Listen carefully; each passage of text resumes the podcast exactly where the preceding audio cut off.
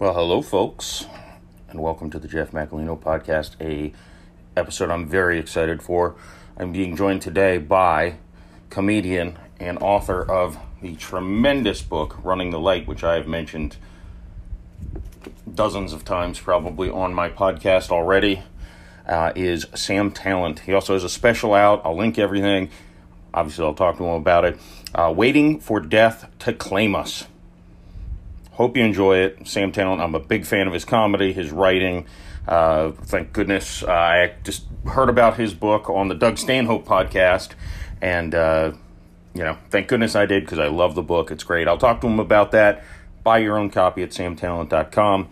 Hey, if you're new to my podcast, subscribe wherever you're watching or listening to this, please. That will help me out a lot. Uh, if it's someplace where you can like or rate, like me, give me a thumbs up or rate me five stars, whatever. Um, and hopefully you uh, stick around and enjoy future episodes. So, not a long intro today. We'll dive right into it. Hope you enjoy it.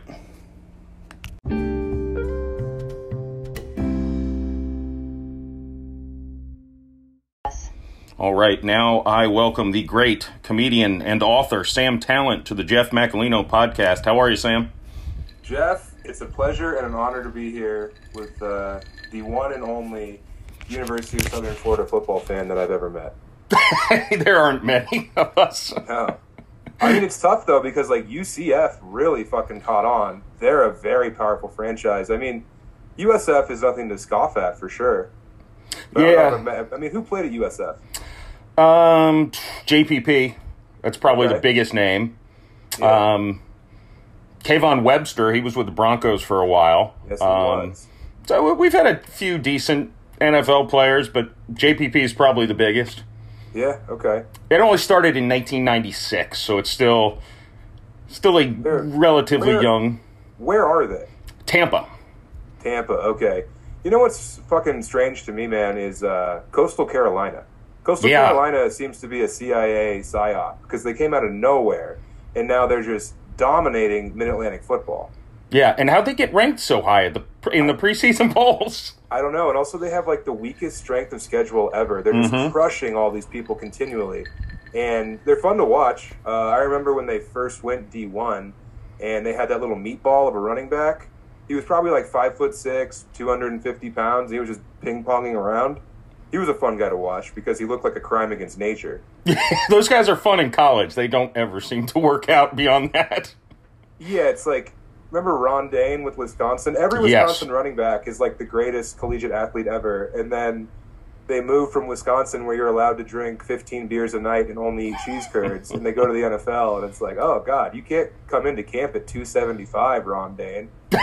yeah, I, I, I, I've always credited it's it's got to be Wisconsin's off- offensive line and all the cheese they get to eat. Oh, Just oh yeah, bulldoze the people. lines are always legendary, dude. I mean, same with Iowa when they run the single back. It's like they don't really get a lot of athletes, but they do get a lot of farm-fed big men who also probably wrestled in high school because they're from the Midwest. And God, as a former offensive lineman, wrestling was so good for my footwork. Yeah, they. I I played football in high school, not very well, not very long, because I always I got injured time after time. Sure. Where'd you grow up? Uh, St. Petersburg, Florida. So right, Oh man, you're right by Tampa. Football in Florida. Jesus, that must have been fucking hellish. It was yeah, it was hot. It was You're hot. playing with men. No, it's just like the the football players who come out of the South. They're just like, I don't know if you remember the first time you ever saw like a, a classmate have pubes. I remember I was in sixth grade. This kid Chris White, like we were changing for a basketball game, and he just like pulled his shorts off. It was full bush, and it's like, oh, you're a man, and we're still children. And no wonder you're, uh, you know, going for 20 and 15 every game. I mean, that just has to be high school football in Florida. It's just like the pubeless and the pubed. Yeah, well, I was so slow that the only place they could play me was defensive line, and I was a Oh, yeah. 135 pound freshman year, and I was going up in practice against guys who weighed 275 and 300. Yeah, Jeff, that's not fair. That's not a good thing. That's bad coaching. You wonder why I got hurt. Yeah, it's a total disregard for a boy's life. Yeah. that's fucking terrible. Uh, yeah, I mean, D line, of course, are the dumbest people in any sport. They're pretty much just shrubs. You know, you tell them to go left or right. I mean, it's fun. Uh, nose tackles, they don't get enough love, but like, they're just not that smart. I, and I'll say that here live on your podcast. Defensive tackles, probably swallow their tongues more than anyone knows about. I maybe it says a lot about me. I had the most fun playing nose tackle at that even at that weight because all you had to do was just absorb two blocks and try not to get knocked on your ass.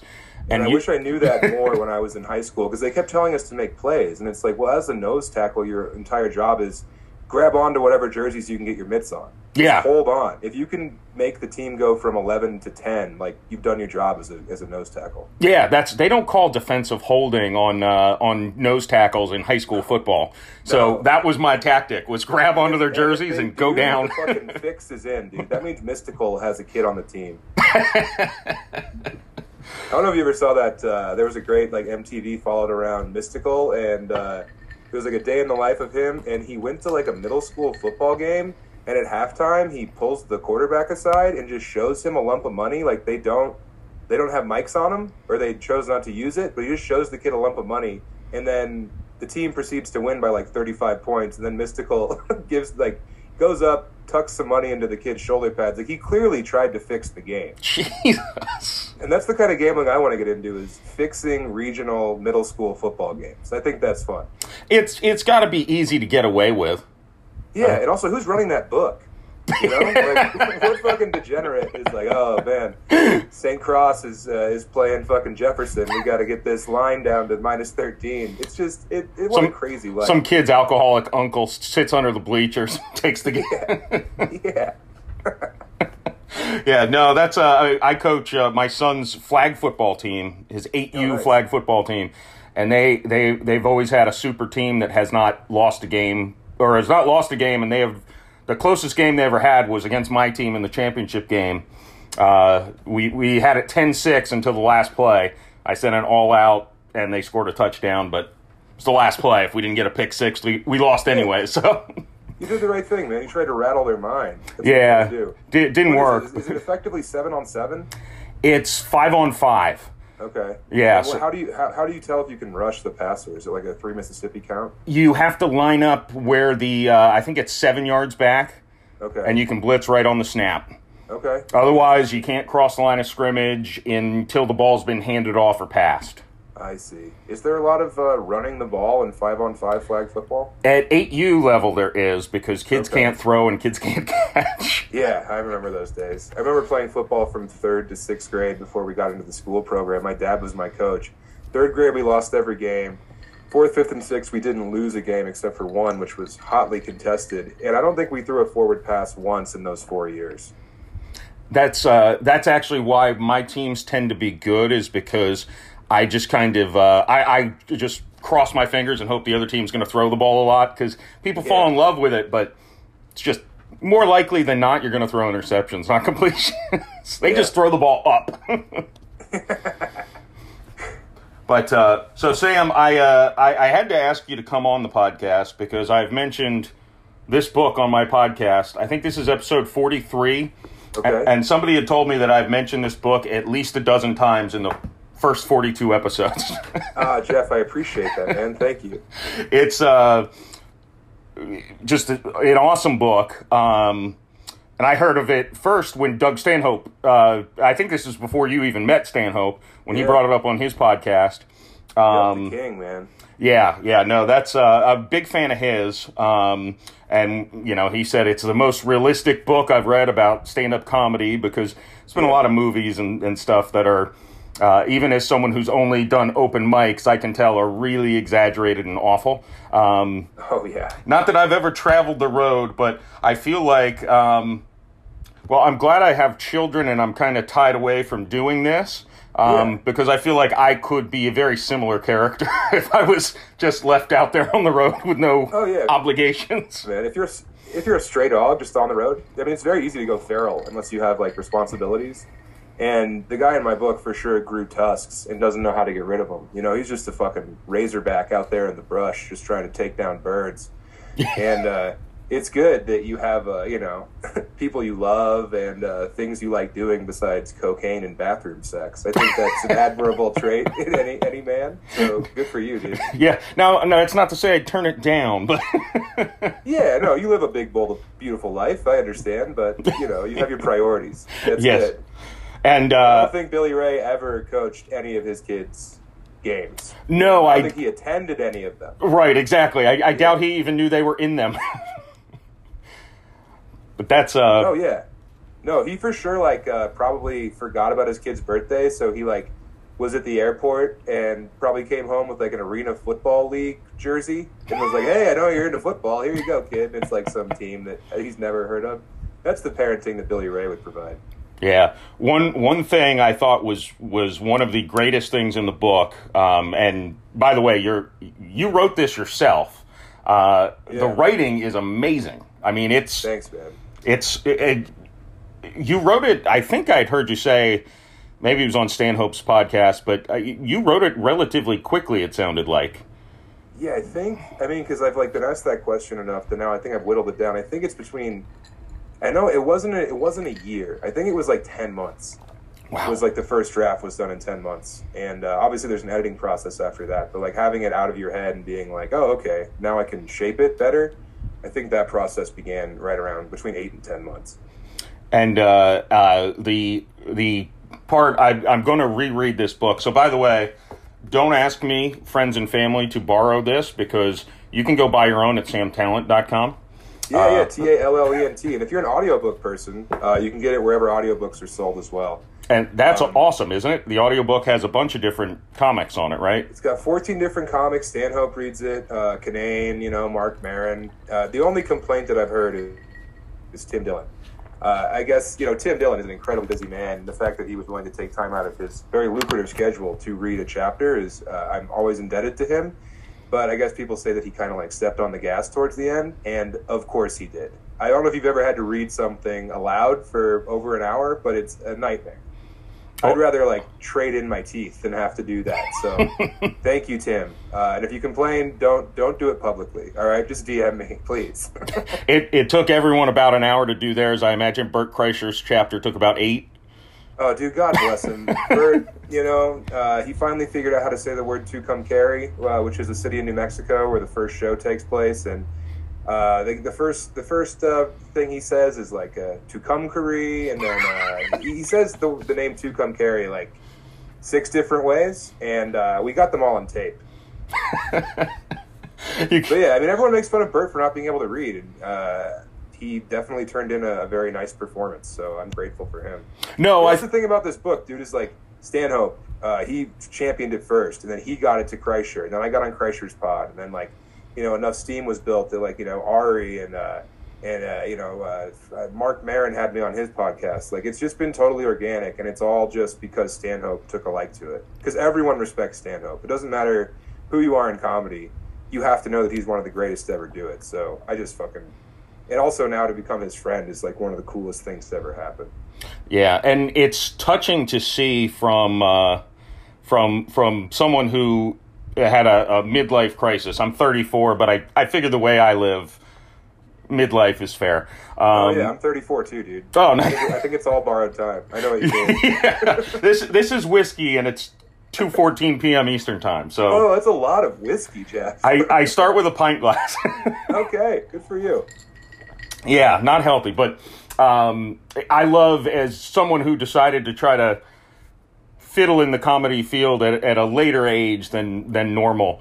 Um, uh, seeing how much support that really everyone get, gave. I mean, it, it you know it was kind of touching to see from an outsider's perspective. Just like one guy and Stanhope, I think you're right, has to be there. I know there's certain cliques of comedians who probably don't like the other ones, and and I'm sure there's some some things that uh, differences between people. Stanhope seems to just kind of be over all of that.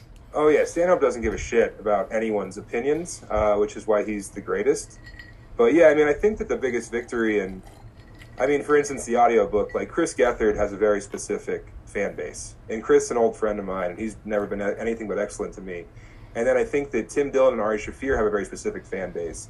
And the fact that that Venn diagram loops over, and the only thing in the middle is they each read a chapter of my audiobook, like I'm very proud of how you know, across the board, just comedians in general. Fucking, uh, someone told me like two weeks ago that they were at the cellar in New York and they saw Louis C.K. reading my book at a table. and I was like, well, that's you know one of the better things I've ever heard. Yeah, You know, right. Obviously, Louis has a problematic uh, situation, but he is one of the best comics ever. And on, you know, I have the utmost respect for him on stage, and uh, it's just it's crazy all the comics who've said they liked it. I don't know if Norm ever read it, but uh, I know he owns some copies. Yeah, I was going to ask you about that, and uh, uh, obviously sadder to talk about that now. Uh, Yeah. But but Norm Macdonald, not to spoil the book by any means, but Norm Macdonald has a pretty substantial cameo in it. Yeah. Um, and my God, I would have thought that you consulted with Norm to write Norm. That's how good the writing, authentic. It sound. It reads like Norm Macdonald. Thanks, Jeff. Yeah, I'm- really excited that uh, I didn't blow it. That I was so scared about that of not sounding like a, not actually being able to write in Norm's voice, but people have been very nice and said that it sounds like him. And I never fucking met the guy, but I don't know if there's a better comedian ever. I think he's the funniest person to ever do stand up. I I said when he when he passed away, um, is a nasty cesspool, of course, ninety nine percent of the time. When he passed away, obviously it was very sad, but I'm like, this is the best I've ever seen Twitter in my life because everybody in the world, no matter why I followed them, was posting Norm Macdonald clips on Twitter. Yeah. And it was like, oh, this is, it's so sad, but this is the best day ever. I just watched 20 hours of Norm for over a week. Oh yeah. Do you, you ever watch those clips on YouTube? The I'm not Norm guy. Mm-hmm. Yeah, so that guy must have seen a fucking spike in his money. As soon Oh, as yeah. Norm died, that guy must have been just fucking. He probably like bought a new house off of everyone mourning Norm. Pro- probably, probably. Yeah. It's uh, it's because I subscribed to him a- afterwards, and Oh, I yeah. just went down his channel and was just clicking on stuff. oh, he's the greatest man. I don't know what he's up to, but his borderline scary obsession with Norm Macdonald has really been comforting to so many people. But yeah, yeah. I, I hope he somehow, I don't know, re- related or somehow connected to Norms, since Dude. he's presumably making money off of this. Yeah, I mean, I don't know how monetization works on YouTube, but I think he's probably okay. yeah, I, I hope so. Yeah. Um, so speaking of YouTube, uh, I also got your special, uh, "Waiting for Death to Claim Us," Yeah. uh, and I've now watched it twice.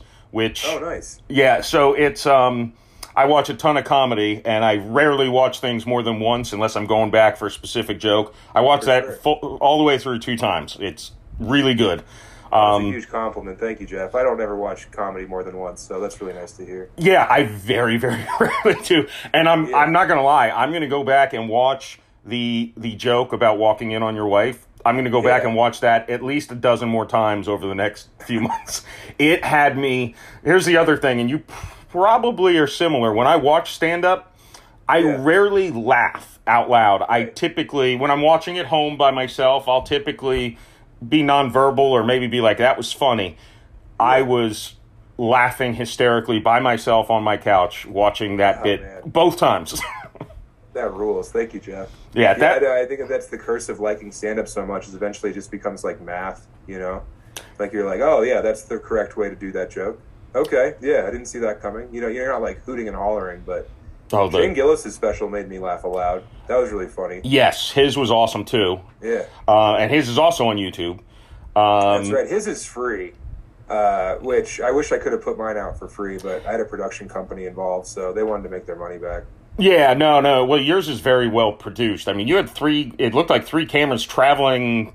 Yeah, With you for- cameras for 14 different shows. Uh, we shot it over like a year.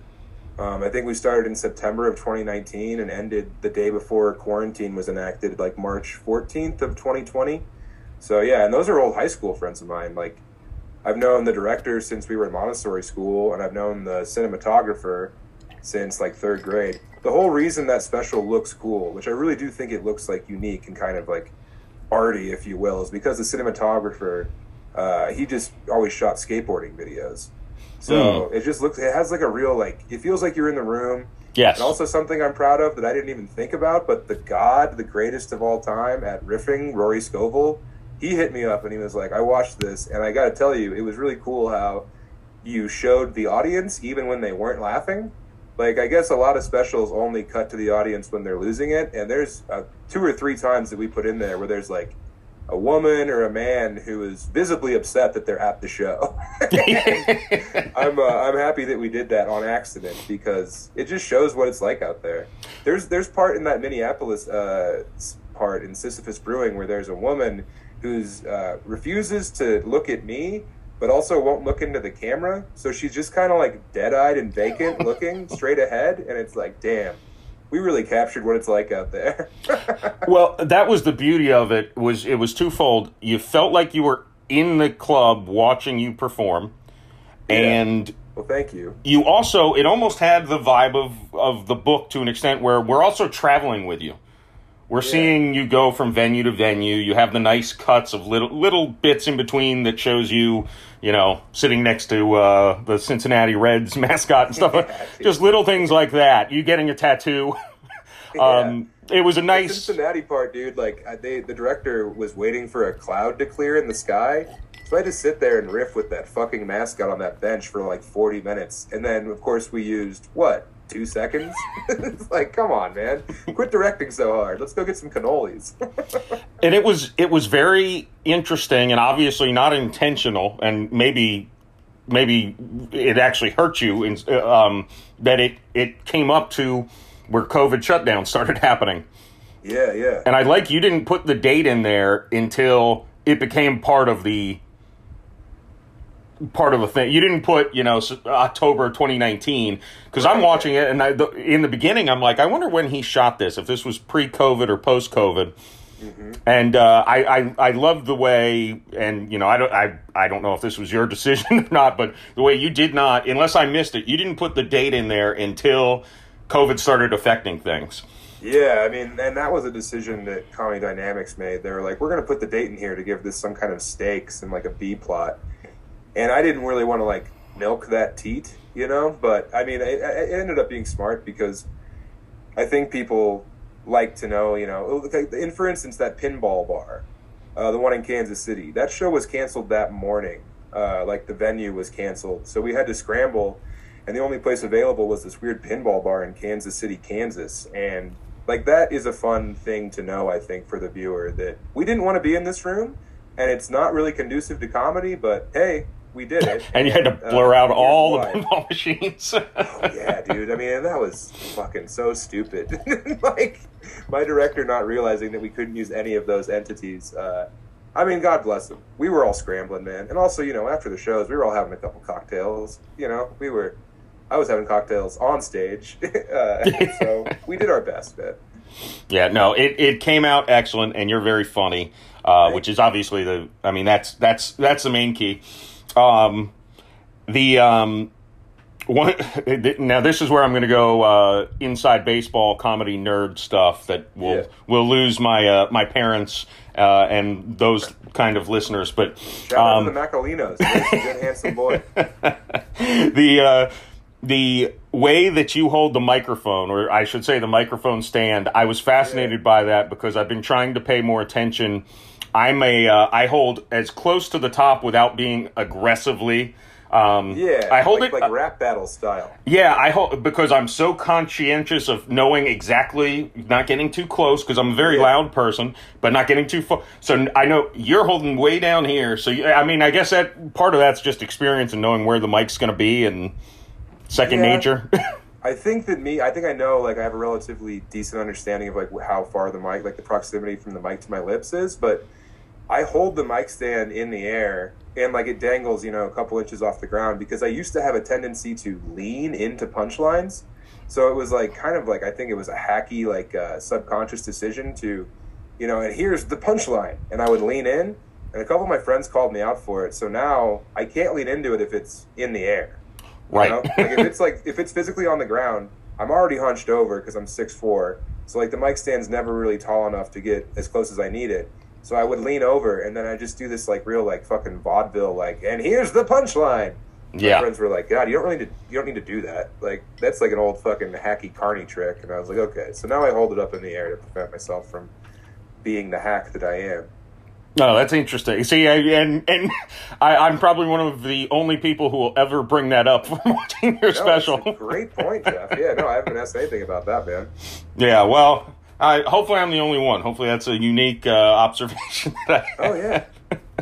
the um so you jumping back and i know a little more of your backstory than than because i've i've kind of i went on a sam tallent binge not even before i asked you when stanhope started talking about you and you went and stayed with stanhope Yeah. uh, in bisbee which I, You- You'd fit in real well with that pint of whiskey at two in the afternoon. Let me tell you. I, part of me thinks i would i would just never come back i'd just be like yep this is my home now Oh no, he would ask you to leave at some point. He's very good about setting boundaries. i i do need i do need my own tracy though because i'm getting low Oh, dude, Tracy's such an angel. Everyone down there is just like, I mean, it seems like you're walking into some kind of freak show, but they're just people who are like liberated and have decided to not do anything they hate, and they all love each other, and it's a real family. I mean, everyone says it's a cult, but it's it's not a cult because Doug's not the leader. Doug's just another wheel in the cog of what's going on down there. You know, uh, they just all happen to like work for Doug in a way. So, but they're all he wouldn't he wouldn't let them live on the compound if he didn't love them dearly. Yeah, no, and uh, one thing, I, I, actually, I'll, I've mentioned this on my podcast before, but one thing I did, the reason I actually started to do stand up and started a podcast, uh, year and a half ago, I started writing uh, a, a dark comedy screenplay, and nice. uh, uh, I've I've written about two at this point that are like seventy percent done, but Yeah. I, I was writing it and I was it was coming out way too dark and not enough comedy. So one of the first people, actually, I think the first person I reached out to was Doug Stanhope. I sent him an email, and I thought he's never going to reply. Less than thirty minutes later, I had a reply from Stanhope Oh my god. and uh, and the and I'm sure the first part, I'm sure the whole thing was somewhat of a form email, but the first part he said, "Who do you think you are? You're you're Jeff fucking Macolino. You're not a ideas man." And then he said, "But seriously, if you start, just finish it." He's like, "Nothing might happen with it, but." If you finish it, it might sit in a drawer in a desk, and every time you open that drawer, you'll you'll smile knowing that you finished it. Yeah. Uh, and I'm like, oh man, I got to finish this shit. For sure. Uh, and, and that's that's and then I ended up reaching up out to some other comedians, and the ones who responded all said, if it's not funny enough, start doing stand up and start a podcast because you'll have to find a way to be entertaining or funny because otherwise you it's survival instinct. If you can't make them laugh, you're gonna die. oh yeah, your, your ego will kick in, and it's fight or flight. Hopefully, you you survive. You know. Yeah, my my very first time, I'll tell you this. Very first time I do an open mic, there are 15 co- comics who are coming in and out. You know, they're not paying attention. And where is this? Uh, St. Pete Beach, place called Coconuts. Um, Jim Breuer actually got his start there. Um, and he went on Rogan's podcast. And the next time I went to do stand up was that week, and the place was packed. Whoa. it was my second time going up on stage, and I had a. I'm like, oh man, I I wasn't ready for this. I That's a result of the Breuer bump. uh, well, I think the Rogan bump, or it could have just yeah. been a coincidence because Oh, packed. you don't call it the you don't call it the Breuer effect. yeah, pa- packed being like 30, 40 people. Um, It's huge for an open mic. yeah, yeah, oh, audience members, yeah. But the first Yeah. time I did it, nine audience members, and six of them were my friends and family. Oh, that's the worst, man. A- And I had Every my comic makes that mistake right away. yeah. Well, in my first joke, I had an easy setup, punchline, bam, I was going to hit it. Now, none of these six people are comedy club people either, so they're not really like you know. You give a courtesy laugh if something's kind of funny, just because you're there and you want to acknowledge it. Well, they're not going to laugh, so I give this punchline and crickets, and I'm like, oh no, I was doing this for a layup for my because I just wanted to get the first laugh out of the way. Yeah, you were setting the table, and then they fucking oh, that's that's blew it. Do you remember what the first joke was? I do, I do. It was. uh Tell me the joke, Jeff. Um, I won't be able to do it. Well, I probably didn't do it that well then, but I was I, I was talking about how lazy I was, Okay. and that uh, I I was going to eat, and I had a, a sink full of dishes, and I had no clean forks. So I went on Amazon Prime and I same ordered same day delivery for a dozen stainless steel forks. okay. So the joke being, And that, that was the punchline. The joke being that I'm so lazy, instead of washing a fork, I went on Amazon Prime to order a fork. All right, Jeff. Uh, not yeah. a great, not a great joke, but it was better. okay. It's your first time. It- I, I, I, I, that now that I mean, there's a premise there. You know, There's a premise there. The bone. You need to know how to get it off. Well, that was that was the problem. Is I had I had I I mistook, and I think everyone probably goes through this. I mistook having some good premises and no punchlines for being a good set, Sure. and then you realize, wait, wait, I've got a good premise, and and even we'll get laughs at the premise, but then I've got nothing to follow. Yeah, when the premise gets a bigger laugh than the punchline, oh, what a slow death that is. or or when the premise is the punchline and you don't have any. Yeah. It's like, Oh, oh no. And you did that thing where you brought your friends and family. I didn't even. I just told them I was doing it. I didn't think mm. they were going to show up. Sure. But they love you and supported you. Got Um, yes, and I, I yeah, told them not to that's do that again. now I I think I'd be okay. Well, yeah, I mean, after doing stand up for like, you know, as I've I've been doing it like 15 years or so, the only time I'm ever nervous at all is when I have friends and family there. You know, like I always want them to sit as far away from the stage as possible. I love performing for strangers, and I think that it's easier to learn in front of strangers because a stranger at an open mic your first time, you're not going to have to talk about how bad you did at work the next day. You know, they're not going to keep asking you at Thanksgiving, like, so are you are you still doing that? Because they saw you the worst you ever are is the first time you do stand up. yeah, if there's any new comics listening, don't don't bring the family out until you uh, you know aren't wearing a fucking proverbial diaper. yeah, that's uh, uh, the the the key is don't tell them you're going to try until you've done it and you're good at it. So if Oh, they show up, Oh yeah, tell them you're going to do it your first time after you've done it 25 times. You know, that would have been great. oh yeah, that's a real smooth. Yeah, I'm gonna go try out this thing, and then it's like everyone at the mic's like, "Hey Jeff, how you doing?" And you're like, well, "I don't know what they're fucking talking about. but It's good to be here." I just have a familiar face with someone who has the same name as me. yeah, exactly. yeah, no, it's uh, that was a mistake. Um, I have a very supportive family, so no. yeah, that's beautiful. That's good. But so I do too. My my mom and dad, you know, they were there at the beginning, and my dad came uh, to to Boston with me this weekend, and you know, came and watched me do some shows. So that was fun. Yeah, the um, uh, one thing I I wanted to ask you, what does Yeah. your uh, and and obviously the the caveat being that not all comedy is based in actual fact, but um, I, I've always I'm divorced, so I, I I've always said sometimes there's an easy slam dunk on an ex-wife. I, it's nothing personal to her. It's just it could be an easy slam dunk. You're married. Um, what does your wife think of your comedy, especially when she's involved in it? So yeah, like the beauty of my comedy is that I'm a huge liar, and like nothing that ever happens in my act has actually happened on in real life.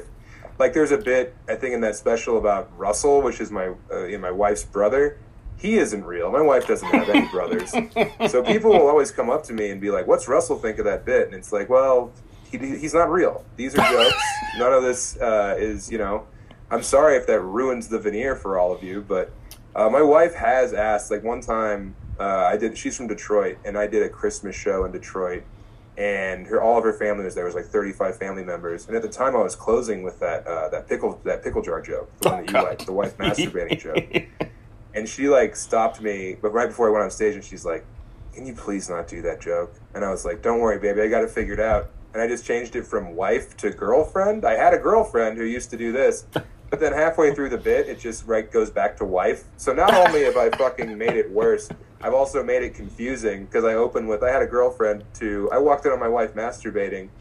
So yeah, no, uh, she's cool. She never complains. Uh, she's I mean, she's a saint, and also she's fucking mean as hell about me uh, off stage. You know, she's really gives me the business too, but she she gets it, uh, and you know, I I know that that bit in particular is the only time where she's been like, please don't do this. My coworkers are here. There was like two or three times where she asked me to change it, and I was like. They know I'm lying, and they're like, "No, these people are stupid." what? No, they're your family. yeah, that's the. Uh, and I did have, in all seriousness, I have is Russell real written down right Nice, here. man. I wanted to ask you that because I'm like, Yeah. I'm guessing not. I hope not. No, dude. he sounds awful. yeah, I'll I'll uh, I'll write a joke and then I'll try and figure out how to fit it into, you know, just like a running piece that I have. Just always try to figure out how to tag longer stuff or set up shit for so it flows a little bit better. And like that, forty minutes. I mean, we had, I had like I had an hour that I was originally going to put on that special, and then it ended up just being like we you know we sat and we edited it for like three months during quarantine and all the stuff that I liked the most, all the stuff that the crew liked the most was was not in my act. So that's why you have all those like riffs and uh, you know bits of crowd work in there because that's just funnier shit. Um, yeah. Yeah, but I did like that hour flowed, so it was like you know set up Russell. Oh, he's a gay camp counselor, and then you know he's like I just made this like very nefarious man that I could make be the villain in uh, you know yeah, I don't know. It, it, was solid, but yeah, I'm a fucking liar, dude. Nothing, nothing has happened to me. I've, I, I have actually done a similar thing where I've created a friend, uh, except for I actually uh, named him after the name of one of my kind of outer circle friends. Yeah. no, but it's not him. but I use him as the straw man of this awful douchebag. It's it's yeah, him. Yeah, yeah, straw man. That's exactly what it is. Hell yeah. Yeah, so that's that's that's good to know that I'm uh, I'm I'm not good at comedy yet, but at least I got the I got some of the basics. oh yeah, the basics are pretty much just lie. Uh, anything you can do to get a laugh, do it. Um, you know, don't care if you hurt your loved ones. That's pretty much all I've just been saying so far. You know, those are my rules of comedy. It's very Machiavellian. Be horrible. yeah, exactly. The ends justify the means. You know, think like Stalin up there. the um, uh, one thing I and I know you've been asked this. Um, this is jumping back to running the light. Yeah. Um, I know you've been asked about uh, Billy Ray Schaefer and who uh, who you visualized when you did it, and I know it wasn't really a specific person necessarily. Um, and I think Stanhope brought up that this would make a great movie. Um, yeah. Had you ever? Uh, I mean, I don't know what the hell the process is to to turn a book into a movie. Um, yeah. ha, have you have you thought about that or tried to uh, go that route at all? Yeah, man. So like. Uh, the option rights were I sold the option rights to these brothers who uh, live in London and they've made movies from novels. They were just nominated for an Australian Best Picture for uh, The True History of the Kelly Gang, which is an adaptation of a novel that I loved. So when I found out that they did that book uh, and turned it into a movie, I was like, cool. But now I'm in the process of, I really want to write the screenplay, but they want to get like a big name screenplay writer to write it so it's easier to sell. Like if you have like, you know, some name attached to it. And so that's, I mean, I don't know, dude. It, there's a there's a great like Hunter or no, who was it? Uh, Ken Kesey wrote uh, you know One Flew Over the Cuckoo's Nest, and his rule when he published it was like never turn this into a movie. But he didn't say that they could turn it into a they couldn't turn it into a play, so they like wrote it as a play, and then that movie was like based off the play. So that's the, the loophole they got. Oh. So he notoriously hated the adaptation, the movie adaptation of Cuckoo's Nest and someone asked him once, they were like, So, um, have you seen the movie based on your book? And he's like, Well, let me ask you this. If someone told you that a bunch of Hell's Angels were going to rape your daughter on your lawn, would you buy a ticket to that? so that's, kind of like where I'm at with the movie is like, look, if they fuck it up, you know, I make some money. It's out of my hands. Uh, I can't be blamed for it. I wrote a great book and I'm very proud of it. And whatever happens to it now, hopefully it sells some more books because I still own all the rights to the books, you know. So everything I do is just like, hopefully more people buy the book, hopefully more people read the book, and I'm fingers crossed the movie's good, but uh, I don't know what it's going to look like, man. Gotcha. Well, and that's a that's there was a, a, there was this. I'm sorry, I don't know if it's even a good story if I can even tell the story, but early on in the uh, adaptation process, like the first screenwriter, screenwriter they talked to was this like very famous uh, writer of films in the UK, and his big idea was to have the personification of death, like the hooded, you know, uh, the Grim Reaper, riding shotgun with Billy Ray Schaefer. Uh, and when they told me that, I was in New Orleans, and I went up to the bar on the phone, and I was like, "Yeah, you know, that's a that's a that's a fine, you know, it's a, it's an idea. What are you gonna do? double bourbon, double bourbon." and just started drinking it like two because I was like, "Fuck, that's the dumbest thing I've ever heard." Yeah, that's uh hopefully they don't go that route. yeah, he's currently not attached anymore, but uh, Good. yeah, man, I don't know. I mean, I, they, I mean, yeah, I, I hope we can. Uh, John C. Reilly would be the one that I, if I could cast it, I would love for him to play Billy Ray Schaefer. I, I- actually, I hadn't thought about that. That he would be great. Or also, looking at you, and I'm sure you've heard this a million times, but Danny McBride would also be very good. Yes. Uh, by the way, the reason I have this is because uh, my friends convinced me to be Kenny Powers for Halloween. For so- Halloween, dude, I wasn't gonna bring it up early because I thought it was hacky, but uh, yeah, you've got a fucking hardcore Kenny Powers thing going on. I went to a Rays game. And Yeah. I didn't wear my hat because I, I it's kind of messy Oh now. my but god, it's even crazier without the hat. Yeah, yeah, yeah. No, it's it's uh, and it's wet right now. When it's dry, it gets it, it's pretty similar. Uh, and I have the Kenny Powers uh, uh, Myrtle Beach Mermen jersey uh, that I have ready for Halloween, and I'm like, you know what? These are about the same colors as the Rays. Yeah. I'll just wear this because at least now I'm not spending thirty bucks for one time use of it. Um, no, I know. people were taking pictures and videos of me all night and the problem was they wanted me to be kenny powers Yeah, like yeah. they're like i'm like oh hi they're like oh man that's not kenny powers i'm like uh, you're fucking out Yes. i had Oh, no yeah. voice at the end of the night You're gonna crush on Halloween. You're gonna get so much weird pussy for being Kenny Powers. That's gonna rock. Give me an update after Halloween. Let me know how the night goes for you. yeah it, it'll probably end with me uh, getting blackout drunk and ubering home Yeah, that's okay. You know, that's that's still a normal victory. It's Halloween. yeah yeah, yeah that's the one night where it's like acceptable yeah. If you get home, that's a huge victory. yeah yeah You don't wake up outside or on a toilet. You're you've done your job. Well, that's that's one thing I, I haven't been able to craft the stand up yet. I am a, uh, as you can probably tell, as I've already refilled and had a backup cup with ice. Yeah. Uh, while while we've been talking, I drink a lot, um, Yeah. and I I black out a lot. And when I first started blacking out, I used to wake up eh, like I didn't know blacking out and passing out were different things at first. like I thought I must have fallen asleep at the last place I remember, but then I always woke up in my bed.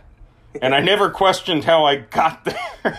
oh yeah. It's like how much was an ass? uh, How much of an asshole it- it do- is it that it's like, oh, my friends must have just carried me upstairs and thrown me in my bed.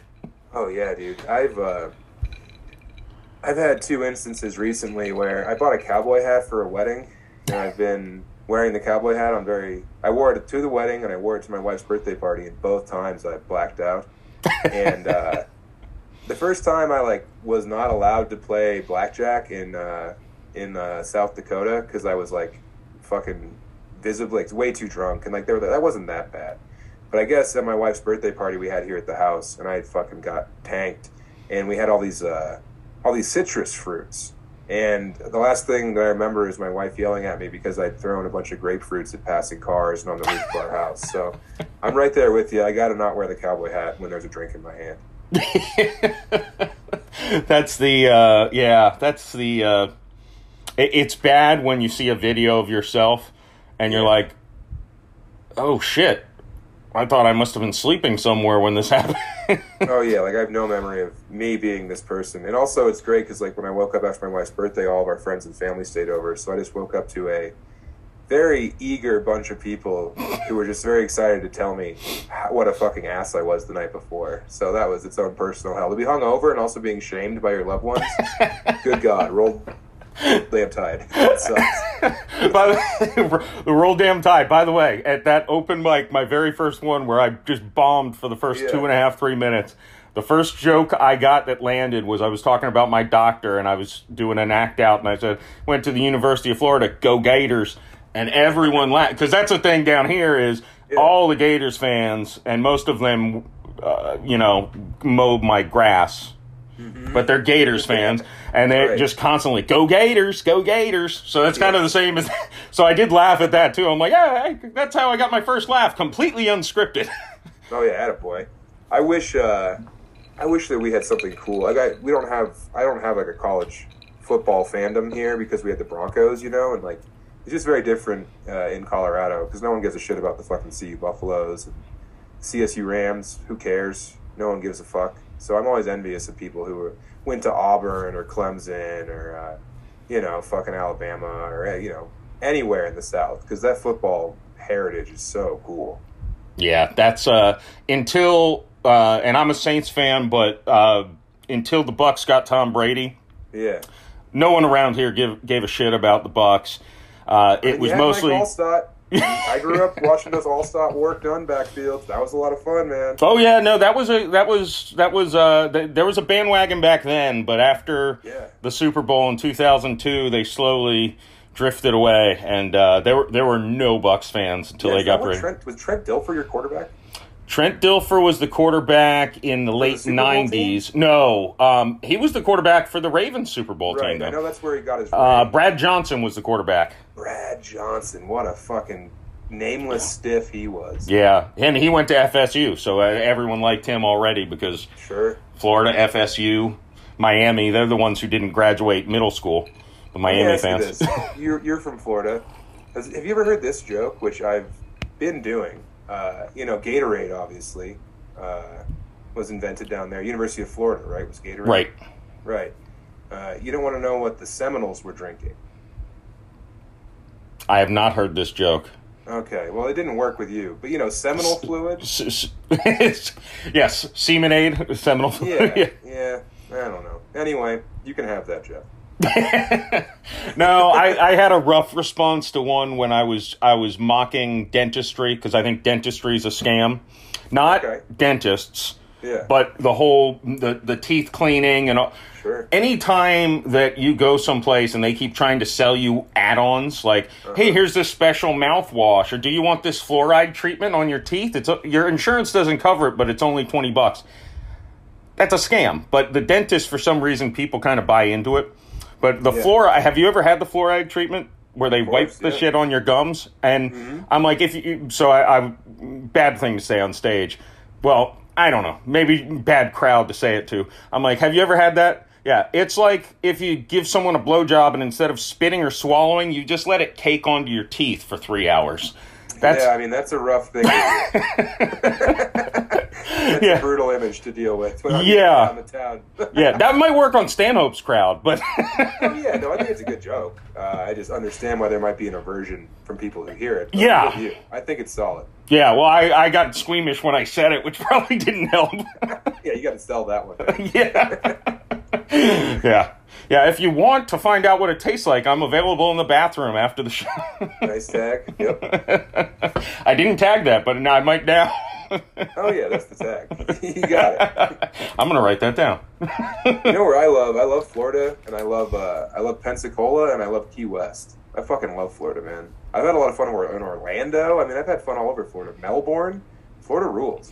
Yeah, Florida gets a bad rap, which which most Floridians just kind of lean into the whole Florida man thing. It's Yeah, It's like, yeah, I, I, I went on, I went on some kid's podcast in Utah, and I was telling, I was a little drunk, uh, and I, I was telling them stories, and they were just, their mouths were hanging open. I'm like, hey, I'm Florida man. What are you gonna do? yeah. I think it's. I don't know. I, I have such an affinity for Florida, and I because it's like it just seems like an outlaw place. Like it's like the last refuge for people who are fleeing their lives anywhere else, and then they have kids, and those kids have kids. So it's just this like strange. Uh, you know, it's a fucking freak pit, and I love it down there. yeah, no, it's a, it's a fun place to live. Uh, Yeah. It's uh, it, it's got a, it, it's got such a, and I love uh, my city, St. Petersburg. It's got a pretty nice nightlife downtown. It's on the water on two sides of the of the city because we're a Oh, peninsula. great. so we've got the beach on this side and the bay on this side. So boating is everywhere. Um, You've got the, the little nice rural neighborhoods and, and you've got the beaches. The, it's like I've got everything. We've got. I live less than two miles from Tropicana Field, which looks like a shithole, but a Major League Baseball team plays there for now. Oh yeah, yeah. I'm like, Jacksonville's so weird to me. Like the fact Yeah. that Jacksonville has a football team, because I guess they were projected to be like one of the top ten cities growth wise, and then that didn't happen. I it's like one of the largest cities, like by like volume. I can't remember what it is, but just knowing that the Jacksonville Jaguars exist is always surprising to me. their city is humongous, like size wise, and I think wise, right? Yeah, I think they're the biggest city technically in the state of Florida. Um, pisses me off, Jeff. But well, but Tampa's got St. Pete, which is like Tampa's the third biggest and St. Pete's the fourth biggest. So it's like, and they've got Clearwater, which is the home of Scientology, and like the seventh biggest. Or so Tampa Bay area is a bigger hub, I think, Okay. than I'm guessing than to some like weird zoning issue, Jacksonville's the biggest city in, in the state. It's huge, and it is a weird city. I took my son sucks. to a Jaguars game. Yeah. Uh, uh, the Saints were playing up in Jacksonville. Uh, Teddy Bridgewater was the starting quarterback for that game, and uh, it Hell was yes. it, it was like we're in Jacksonville. It's like another hour till we get to the fucking hotel that's in the same city. Yeah. Yeah, it's it's Oh man. weird. And then the Yeah. stadium was like forty five minutes away. Miami, I, I always feel like I feel like I'm not allowed in Miami. Every time I perform there, I'm like, I'm sorry. I know that uh, I'm not dressed correctly to be standing up here, so just watch watch the pig eat his shit for 45 minutes, and then you can all go back to whatever foam party or like sex rave you guys came from. You know, I've I've talked to a lot of comedians, and I've heard on I've heard a lot of comedians on other podcasts. I think Mark Normand said said something about this on his podcast uh, that Miami's just not not for every comedian. No, it's just some of the most beautiful, well dressed people you've ever seen. Like I've never seen people that are like, you know, it's just every beautiful skin tone, every type of woman. It's just crazy. And I, I just, you know, I'm wearing fucking shorts and a Carhartt long sleeve, just feeling bad about myself the whole time I'm on stage. yeah, see, that would play anywhere in Florida except for Miami. That's why I love Pensacola. That's why I love Key West. Yeah, You can you can look like you woke up on a raft and you're sunburned, and they're like, "Hey, all right, one of us." Well, I wore. I typically wear uh, black dress shoes, jeans, and just a black button up on s- when I go up. And someone's like, "You're really well dressed." I'm like, "I think in most places this would be like bare minimum." Yeah, if you're dressed like a valet, then you're doing the bare minimum for sure. yeah. but uh, yeah, no. In uh, in in Florida, it's like you're wearing long, you're wearing jeans. Yeah. You- you- there's things that cover your whole leg. Yeah, what are you doing, man? Put on some shorts. well, I was in. Uh, my brother lives in North Florida, closer to Yeah. Pensacola. He's in Gilchrist County. Nobody's ever heard of it. It's by. It's close to Gainesville, and uh, I went. I, I felt like a hippie because I was wearing flip flops and shorts, and it's like a farming town. So everyone's wearing boots and jeans, and I'm. Uh, and people are looking at me funny. I have long hair, and I'm like. I don't fit in here, do I? Yeah. That's the other thing about Yeah. Florida. It's really diverse. Yeah, don't you guys make the most cattle in the United States? I think so. Um, it's a it's North Florida and like Central Florida and South Florida are all like they could be three different states. They're so different. Oh, 100%. Yeah, that whole like lower Alabama area is so bizarre. I, I- I just if, if I ever committed an atrocity, like if I ever like accidentally killed my wife and had to flee, you would find me in, in Pensacola Beach. So if I ever move to Pensacola Beach, just know that I'm guilty of whatever crime I'm accused of, and please don't tattle on me, listeners. And and, and I do call North Florida South Alabama. By the way, that's Yeah, they call it L.A. Like, "Oh, I'm from L.A., man. I'm from fucking Destin. I'm from Lower Alabama." It's like, all right, dude, whatever you got to say. it's it's a different type of person. But we're all we're all Florida man, no matter whether we're the Oh, yeah. Panhandle or the Keys. I figured it out early how to fit in anywhere in like Alabama, Mississippi, or North Florida. Is just no matter what anyone says to you, you can always respond with, "You ain't kidding," and it just works.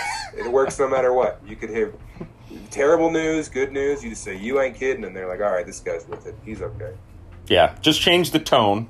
Yeah, It's kind of like it's kind of like roll damn tide. Just yeah. change the. it works for anything. yeah. Just need to know when to uh, when to use it. Um, I haven't brought up, but I want you to also just mention to the listener uh, the Chubby Behemoth podcast. Oh yeah, man, Chubby Behemoth. Uh, it's uh, me and my best friend Nathan Lund. We've been doing it for a little over a year. We got like 50 episodes on the Patreon. You know, one a week. Yeah, it's uh, it's a hoot, man. I'm fucking loving it. Yeah, that's uh, that's fun. I didn't discover that until I think when you were in Bisbee was the first time um, I, that I uh, that I actually was like, oh, he actually has his own podcast. Yeah, I think that the second episode we ever did was actually at Stanhope's house. Maybe that was the second Patreon, but yeah, he was like, "You want to do a swapcast?" And I'm like, "Of course, you can be on my podcast that we've done two episodes of." Yeah. No, I don't want. I don't want Stanhope on my podcast. Why would I do want Oh, yeah. that? yeah, no way. What are you talking about, you old queen? I love calling Stanhope an old queen. He loves it.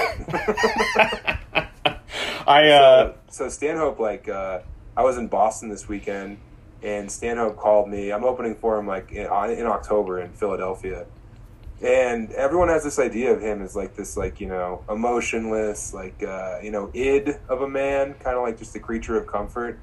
But he is a human being, and he cares deeply for his friends.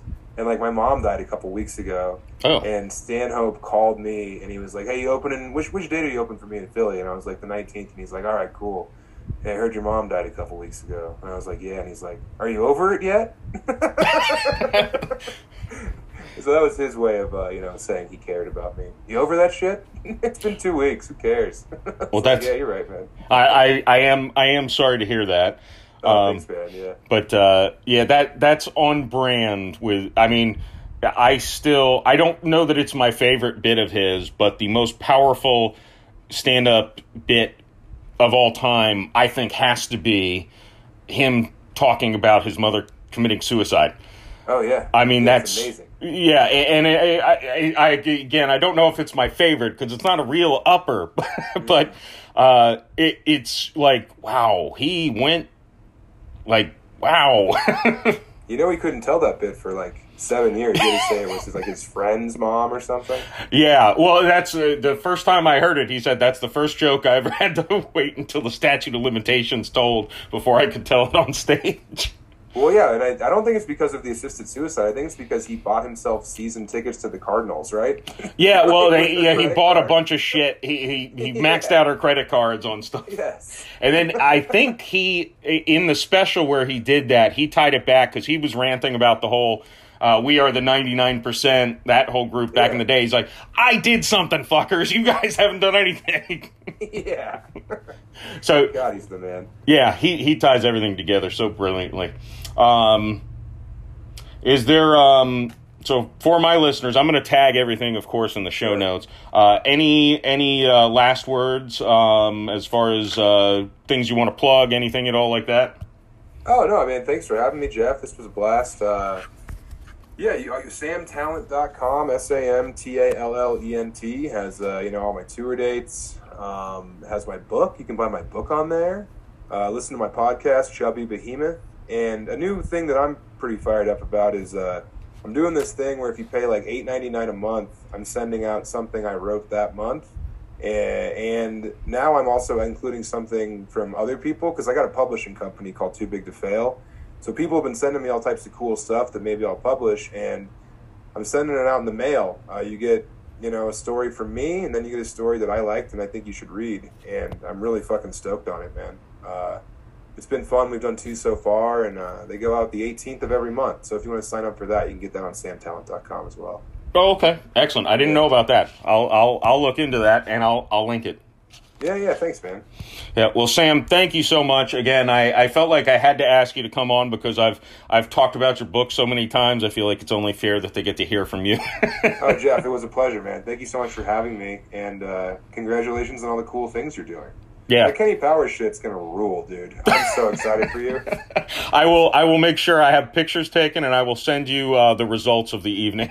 Yeah, please do. And also, like, you got to get the voice down. You got to get like four things that he can say, and just have those in the rotation. yeah, the only thing I got so far was the w- you're fucking out, but Yep. but I got I got to get. I, I- you're right. I I've got to study some game film. Yeah, I think like uh, there's the Pope fuck little boys. That's a good one. If someone asks you a question, you can throw that one in there. Yeah, you just got you just got to you got to watch it. Uh, get that together, man, because that's gonna be fucking epic. Yeah, I'm definitely going method. It's not going to Yeah, be me. no, it's going to be Kenny yeah. Powers. Oh yeah, dude. Yes, and start on Thursday. Like find every Halloween party you can go to and just wheeze the juice out of that lemon you got this year, man. yeah, you can't live the, your life as Kenny Powers. Yo, this shit is getting cut November first. father, all right, Jeff, you got to get rid of that fucking rat tail collection you have back there. Amen. Thank you, dude. I'm glad this was uh, this was fun. Yeah, thanks so much, Sam. Of course, brother.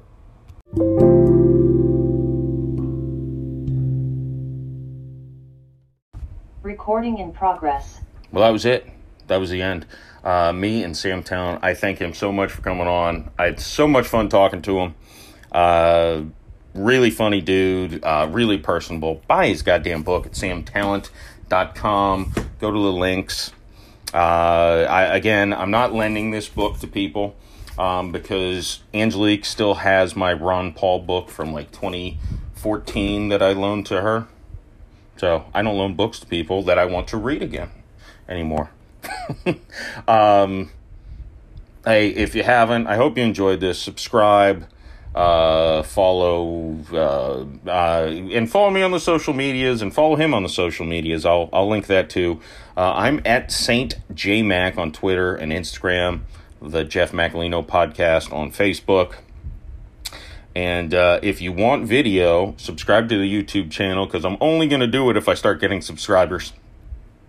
So do that uh, if you would be so kind. And uh, hope you enjoyed this episode. I sure did. Uh, I'll definitely have to have a Halloween recap episode. I might need to like recruit uh, friends who were at the places to kind of help tell stories of what happened because I may have a few too many uh, drinky poos. So, all right. Thanks for listening. I love you all. Bye.